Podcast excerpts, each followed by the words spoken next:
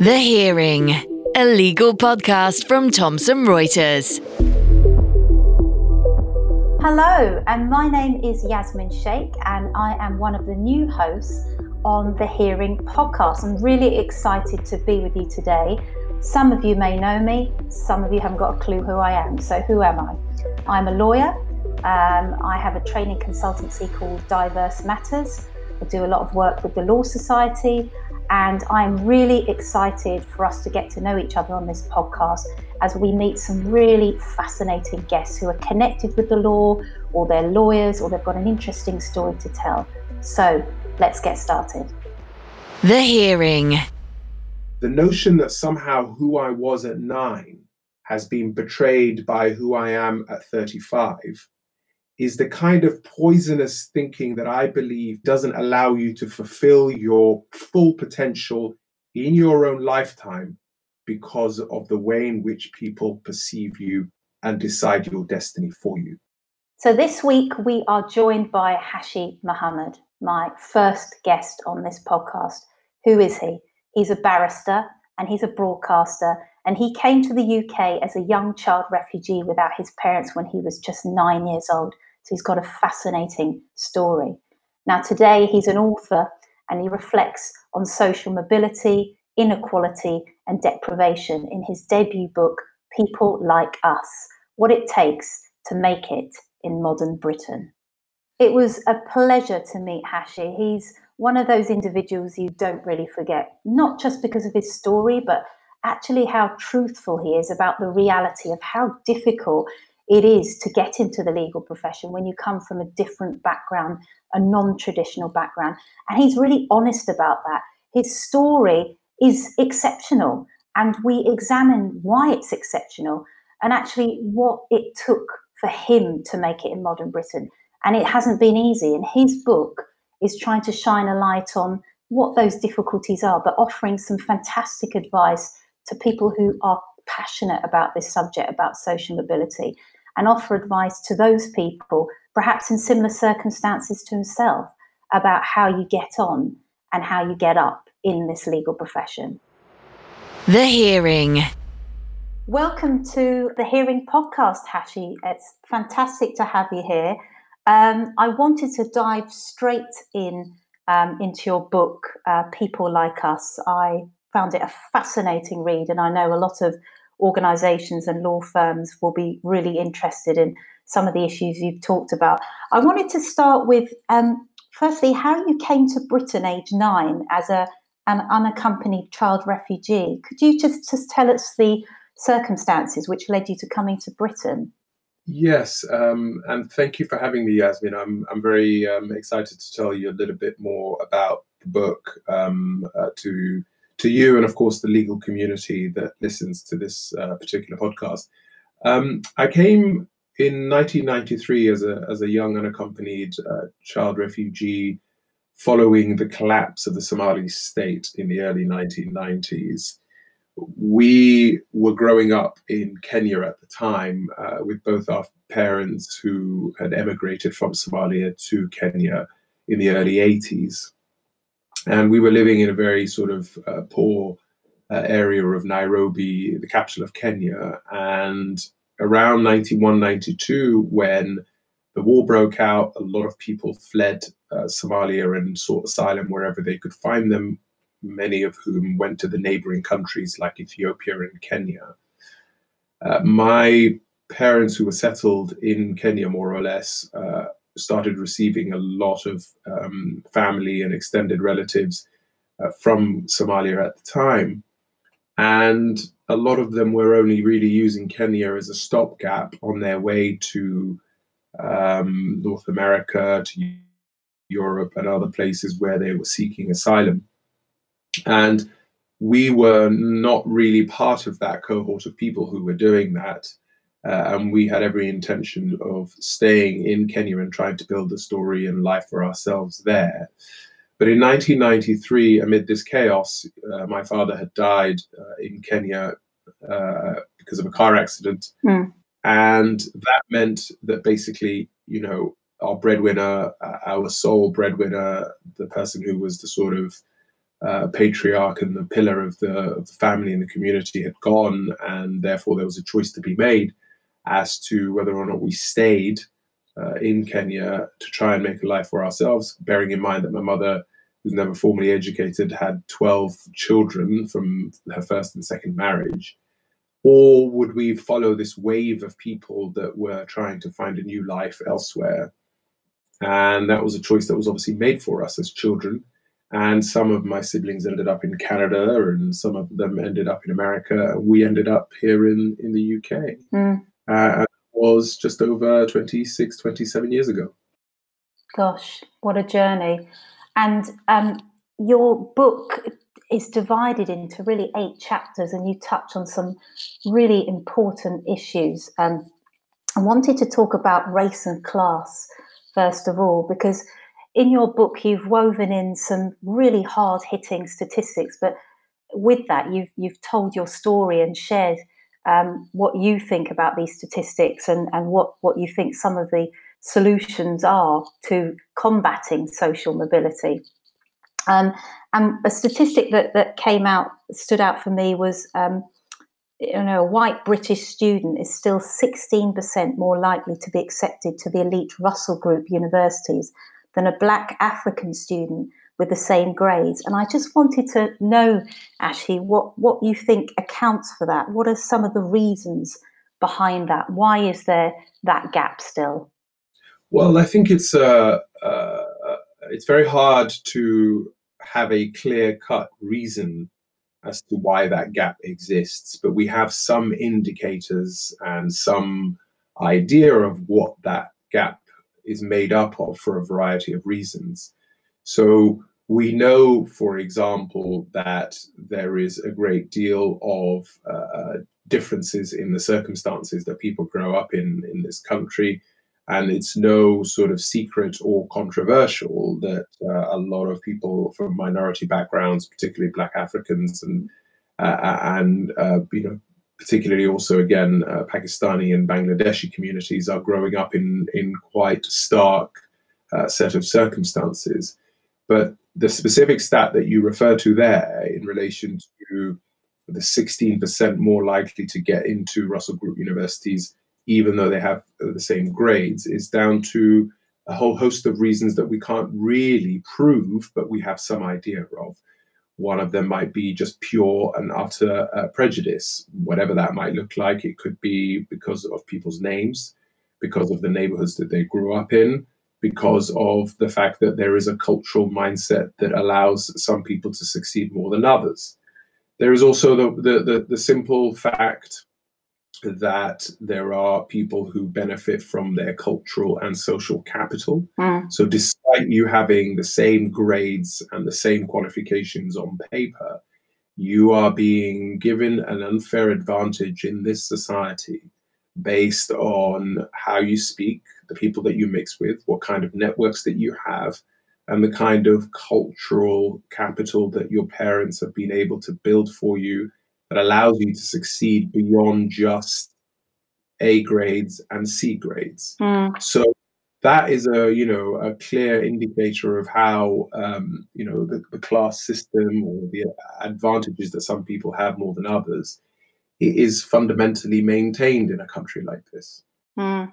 I mean, you you described basically me practically in the book. I mean, I'm a lawyer.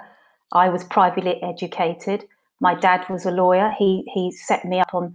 Uh, I had work experience in in chambers, uh, in law firms, and to be honest, if I didn't become a lawyer, yes, it required hard work and discipline on my part. However, I, I I would worry if I didn't become a lawyer because everything, the ducks were in a row. So, I mean, we can't get away from that other statistic that you, you mentioned in the book that, you know, private schools educate 7% of the total school children population in England. But when we look at the legal profession, they form 74% of high court judges, um, 51% of solicitors and journalists.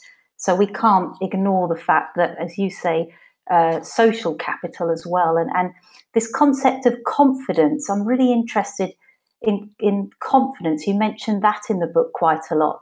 What, can you just expand on that? What, what is the confidence that people have if they haven't come from non-traditional backgrounds that gives them an advantage you think yes i think i think confidence is something that comes up regularly and a lot of people um, attach a great deal of cachet and currency to it. Uh, and it's a very sort of nebulous term right? Nobody can really define it. Nobody can really put a finger on it. People sort of say i know it when i see it. Mm. this idea that you carry with yourself uh, a sort of ease, uh, a natural ease to be able to mix and mingle in different communities, different environments, different contexts. But actually, at, at its heart, uh, in the final analysis, confidence is really contextual. Confidence is really the idea that you first and foremost understand your context for what it is the society in which you are growing up in for what it is. The, the, the, the warts and all idea that when you are born, you're not born into a neutral environment that treats you fairly all the time, but rather an environment that carries a great deal of baggage, a lot of history, a lot of prejudices, a lot of good things, but also a lot of negative things. So that part of that kind of understanding is that ability to be able to understand your context properly. Once you do, that means that the world around you is not overwhelming you and your confidence is somewhat bolstered in that sort of uh, sweet spot, if I can put it that way.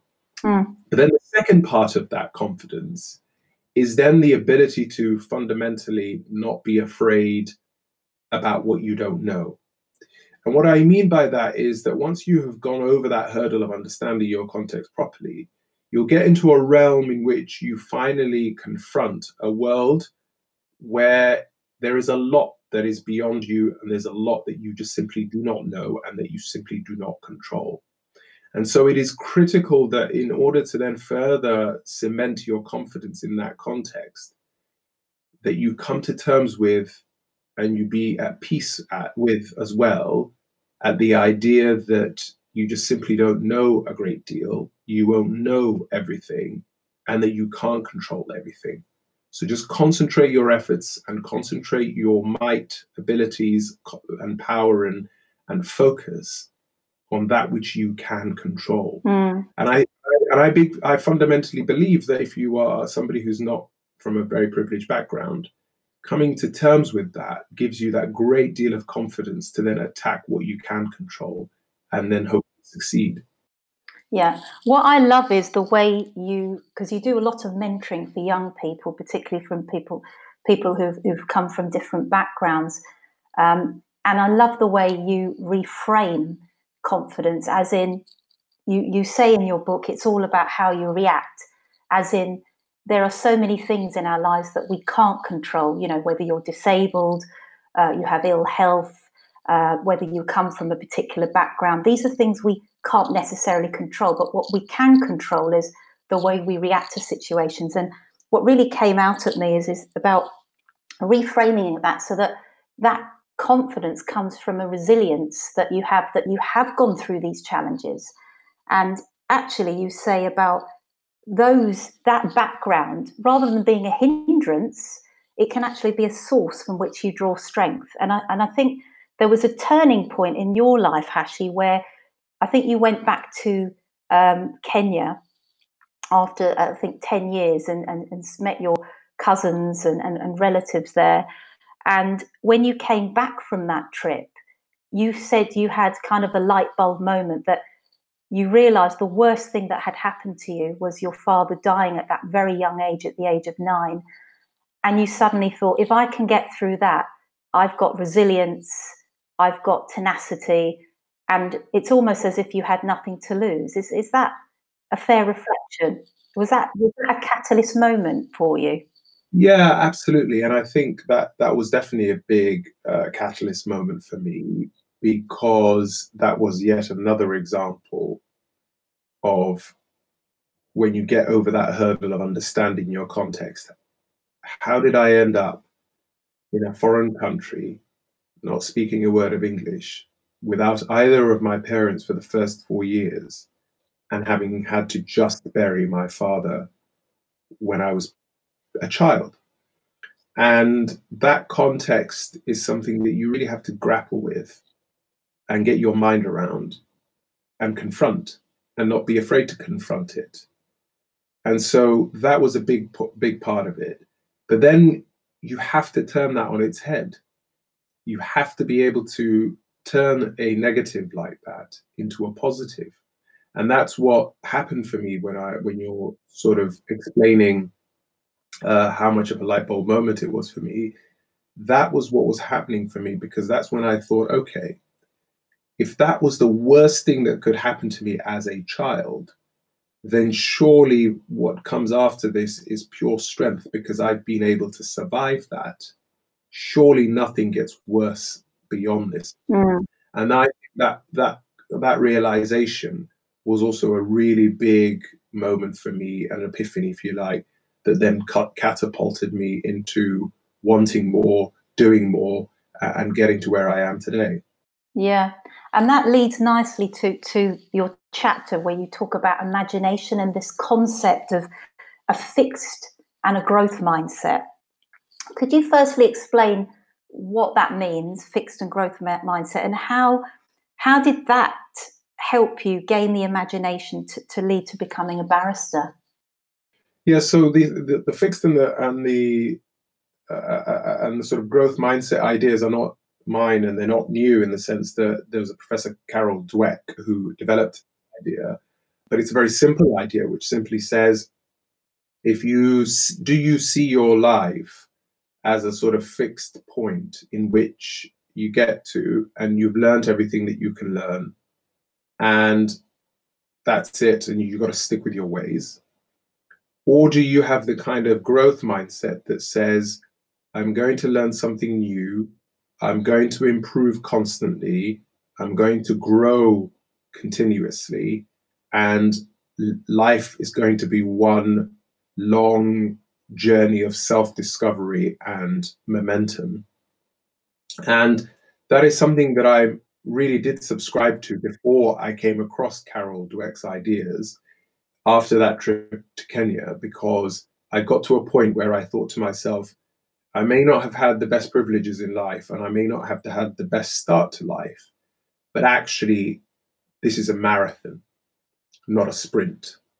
But actually, this is a, the, the, an opportunity to really fundamentally change my life now and focus on that and have the discipline to see it through. Mm. And that's where that imagination comes from the ability to imagine for yourself a future, uh, a, a career, a comfort, or whatever you're searching for that is nothing like you've never seen before, nothing that you have ever tasted, ever touched, ever experienced.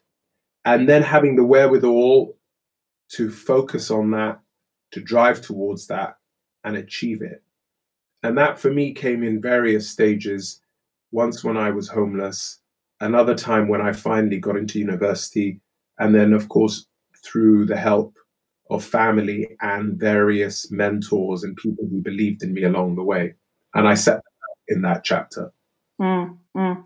Yeah, you speak a lot about mentoring, which I'm really interested in because a lot of organizations are now taking on mentoring um, and also reverse mentoring. And it's been really beneficial uh, both ways. Um, in your view, what what what makes a good mentor? Um,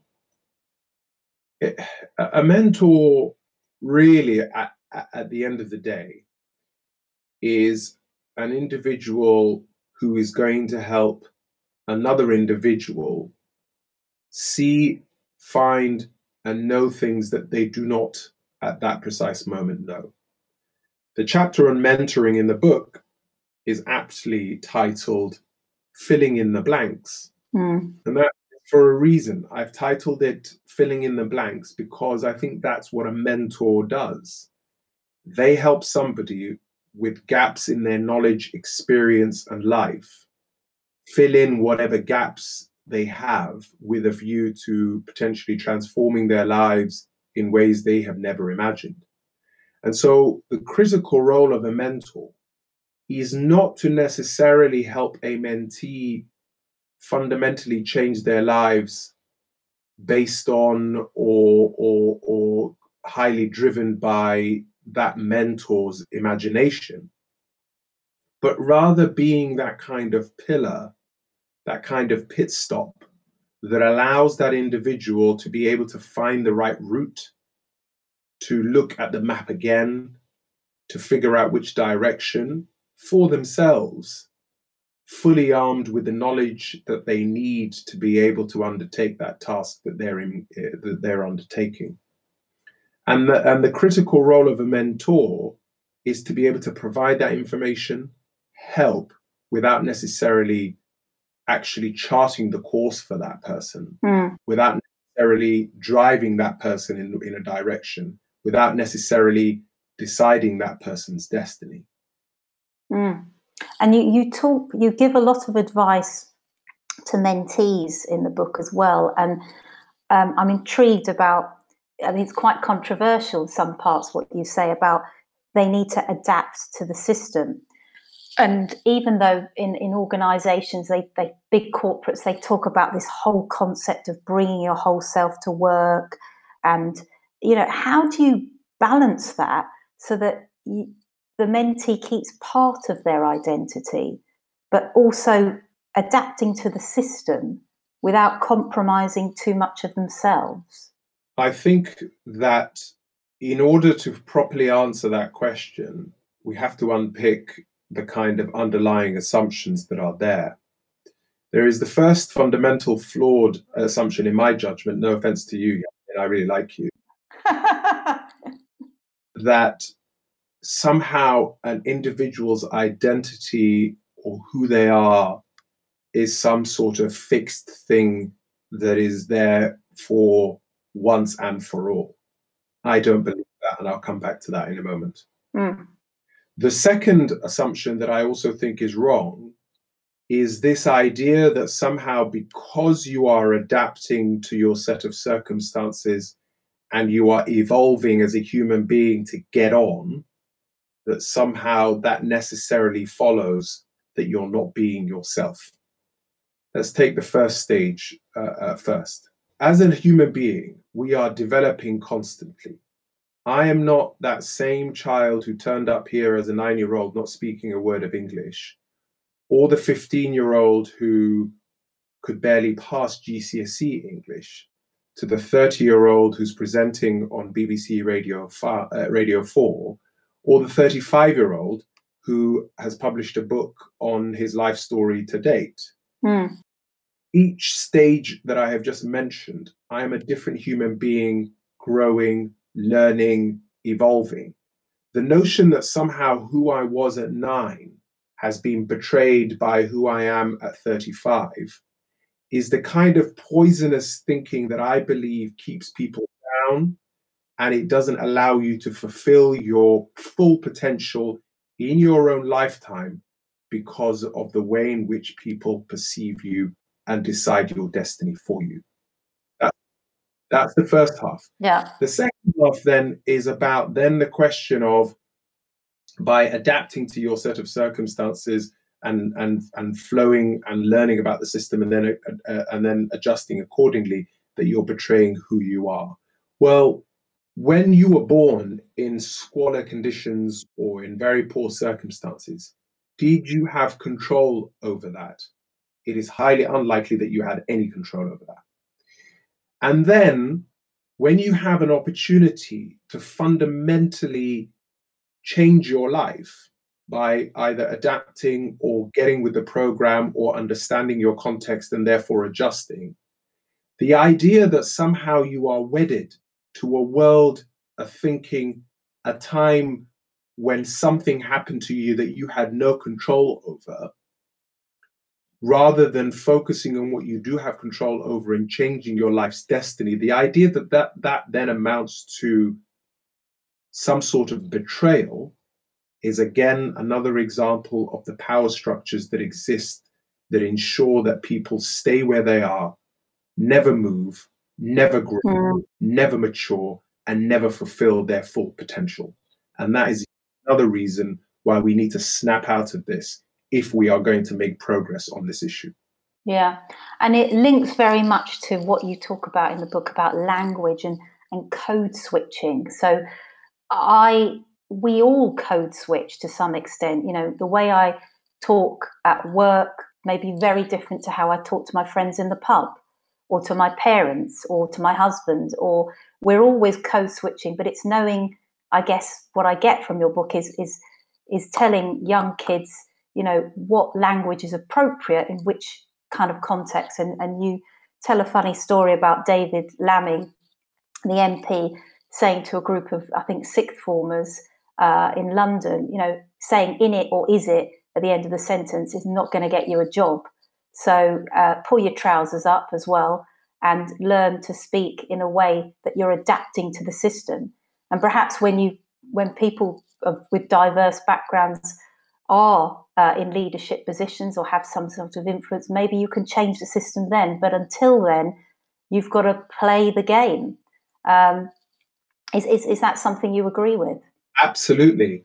You, it is a game and it's being played by those who have the best equipment, the best understanding, the best training, and the best opportunities to manipulate the system for their gains irrespective of their raw talent, irrespective of what exams they have passed, irrespective of, of, of the qualifications that they carry.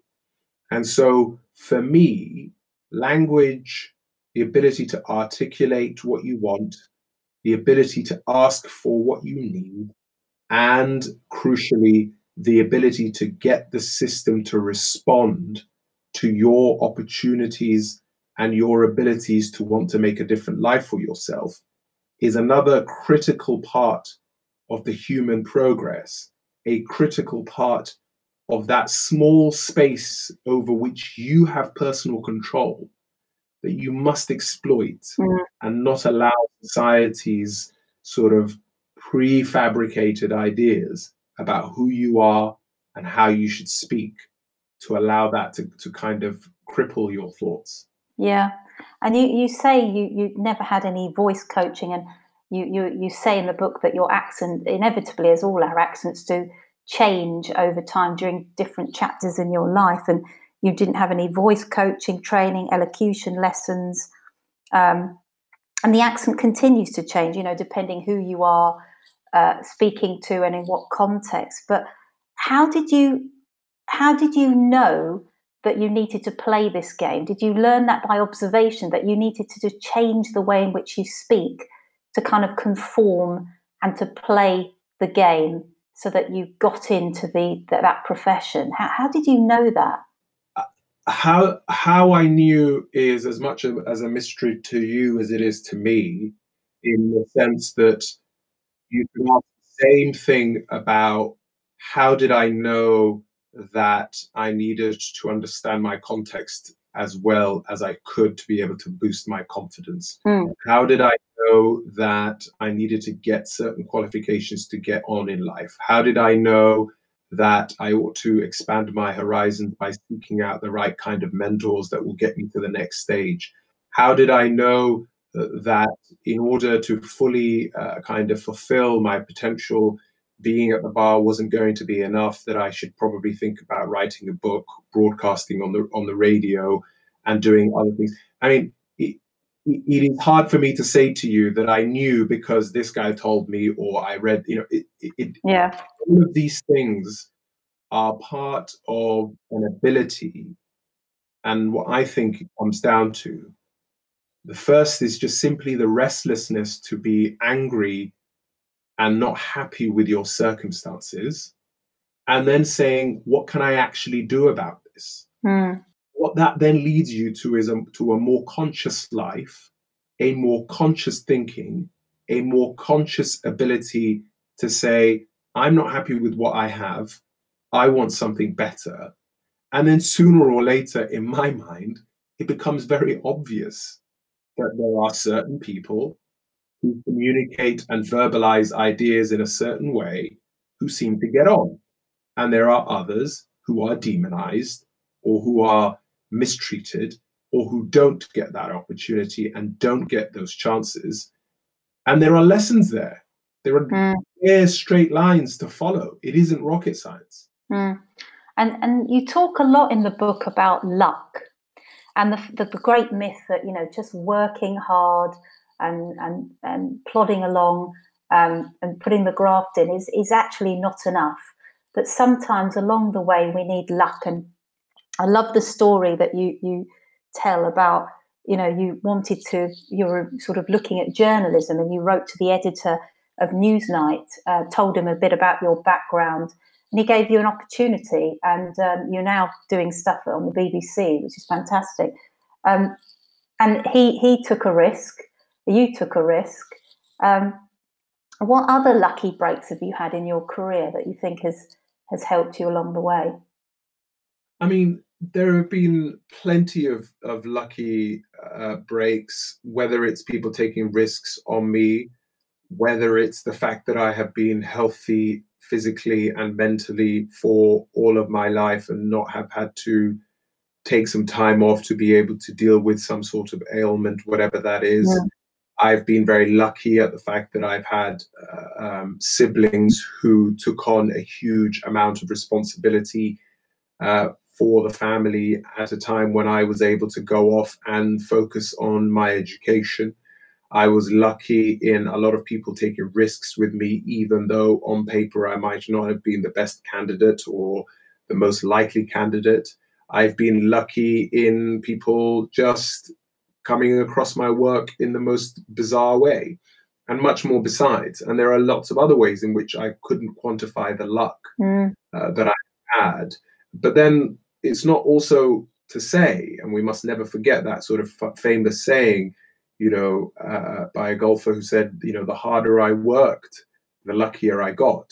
Yeah. And so that is not to say or to ignore that you obviously need to work hard. You need to push yourself. You need to push those boundaries. You need to think about those things that I discussed before in relation to, um, uh, uh, um, you know, being in the right place at the right time and, and, and much more besides. Mm. And it goes back to, to mentoring, I guess, advising your mentees that using their background, using their different experience to create that luck by, for example, writing a letter to, to why not write a letter to the editor of Newsnight or uh, head of chambers to, to actually showcase your resilience and, and turning it around and using that as an example of, of your tenacity. So, um, where they can gain confidence. You also um, have some really good advice for recruiters in the book. Um, there's a lot of recruiters out there saying, you know, we want to attract diverse talent and uh, we care about social mobility. We want to have different people in our organization. Um, why do you think that they're, they're not getting the talent through? What, what can recruiters actually do to get those people in the door? Well, I mean, I think there are a number of problems that they currently face. First of all, it, it's important that we acknowledge that some significant progress has been made. It's easy to be demoralized and say that we are not doing enough to tackle the inequalities that exist in our, uh, professions or just job wise generally. It's important to, to, to, to, first of all, acknowledge that there's a huge amount of progress being made especially, and this is quite important, especially mm. lower end of the kind of uh, scale of, of, of, jobs. So at entry level, we are seeing more and more uh, women coming in, and we're seeing more and more minorities. Now, is it enough? Is it representative? No, not yet. But it's important to acknowledge that starting point. Mm. Then there is a, a now a, a, a, few other issues that have emerged since then, namely that those who are from minority backgrounds or from state school educated from whatever background are losing out significantly when they get into their profession about six, seven years in. It turns out that a privately educated male who has had all the trappings of privilege is earning on average something like 16, 17% more seven, five, five to seven years into the profession. Then there is the issue of retention because we are having problems retaining after you've recruited so well a diverse group of people. There are issues to do with retention. And then, of course, there are issues to do with progression because it turns out that minorities and women are overly represented at the lower rung of any particular organization and significantly underrepresented the higher up you go. Mm. So that's another that's emerging there. Part of the solutions I delve into in the book, but I think for me, one of the big issues that you're faced with is actually the seriousness with which people are prepared to deal with this is still not where it ought to be. So many organizations expect, for example, that individuals who are there to help them understand how their systems work or to come and speak to their HR department, for example, mm. done for, for free. Now, I don't expect to be the person who comes around and, and you pay me for my thoughts. You just buy the book and I'm happy. I mean, I'm not sort of, you know, I'll, I'll be content yeah. with that. But what I'm saying is, if you're willing to put your money where your mouth is as an organization and actually have a budget to understanding what more you could do, to having a budget to be able to hold events that make people in your organization more comfortable in their own skin, understand their context better, if you have the resources, both in terms of people and money, for your recruitment department to not just be manned by two HR people that can actually check their confirmation bias, to check their unconscious bias. Mm. If you don't have the resources in people, in monetary wise, in every aspect to be able to tackle these issues, everything else is cosmetic and everything else won't be long lasting. And crucially, and finally, the gains that we are making in relation to the progress we have made at the early stages is inevitably and invariably will be lost if we don't make those moves quickly. Mm, mm. And unconscious bias, I mean, that is a hot topic, isn't it? That's discussed a lot. And um, there's a lot of firms doing unconscious bias training, trying to remove that bias, so the assumptions we make about people, because we, we're all riddled with bias. We make shortcuts when we see people, when we hear them, and you know there's a lot of blind recruitment going on, taking away names from CVs and even universities and schools they went to. So that's making strides in, in trying to eliminate the discrimination that happens at the outset. But I agree with you that actually we need to retain that talent as well because there's there's a serious drop when it comes to diverse people yeah. uh, progressing to leadership. Um, definitely. Um, I wanted to ask you finally, Hashi. Um, and there's there's so much to talk about. That's the problem. You you, you touch on so many important issues. Um, we can't ignore the fact that we are going through a crisis at the moment, COVID nineteen, and I wondered what your thoughts were about, you know, what's going on with COVID 19 and social mobility. Um, because, you know, uh, the kids are going back to school, a, lot of them today. Um, and um, actually, we hear about those, those children who are, don't have probably a computer at home and, and have missed out on a couple of months of learning. Perhaps they've got chaotic lifestyles um, you know, middle class parents can afford to probably sit down and, and homeschool and give them the time and the attention. But people may be living in crowded circumstances. There may be domestic violence going on. What are what are your thoughts about COVID nineteen and social mobility?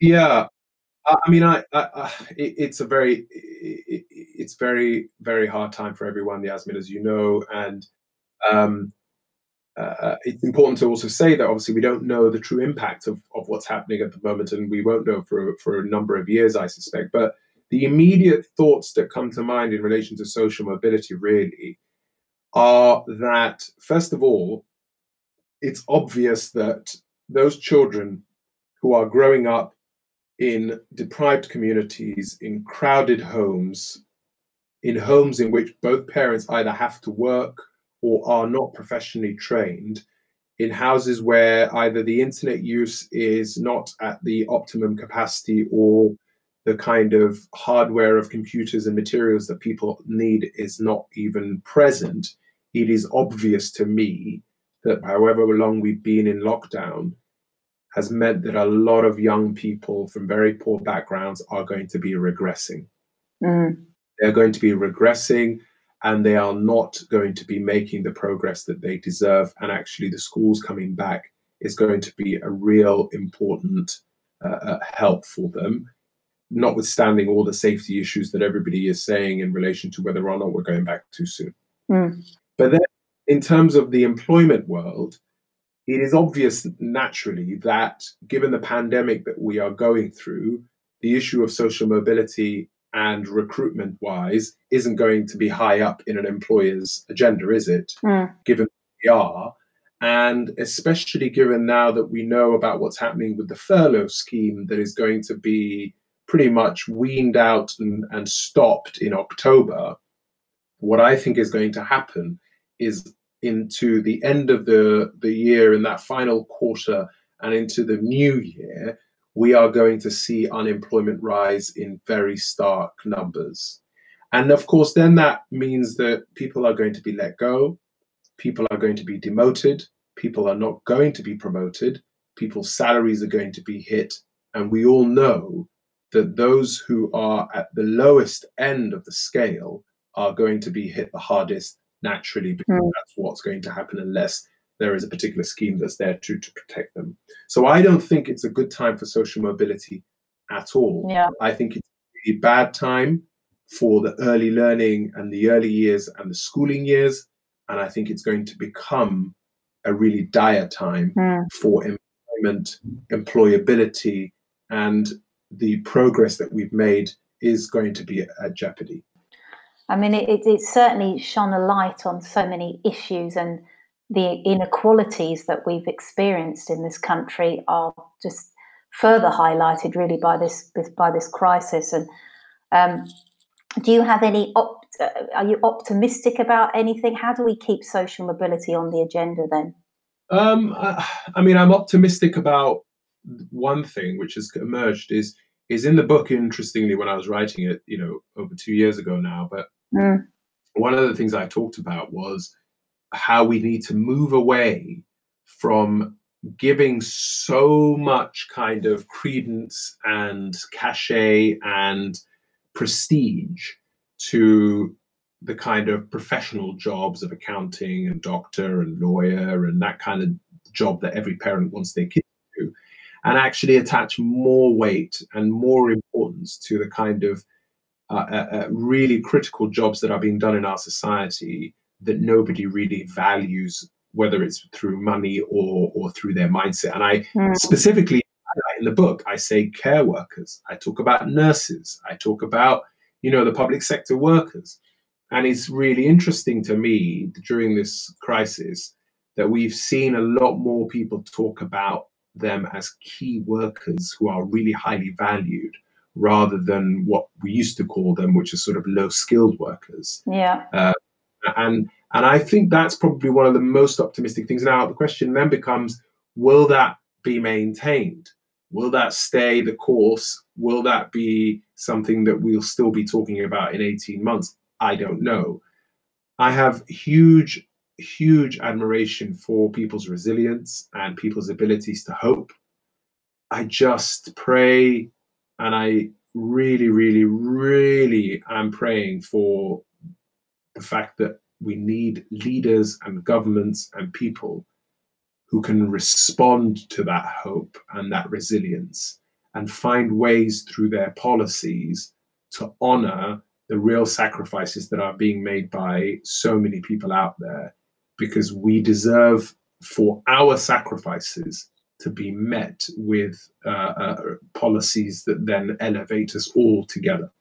Yeah, and I agree, I agree with you, and I think um, that's a, a, good place to end because I think Hashi, your voice, also your story, um, your book, when you go into organisations, when you mentor people, when you go to schools, is is important, and it's part of that puzzle as well to keep these issues alive and in the forefront of people's minds Absolutely. and to value the contributions that they make.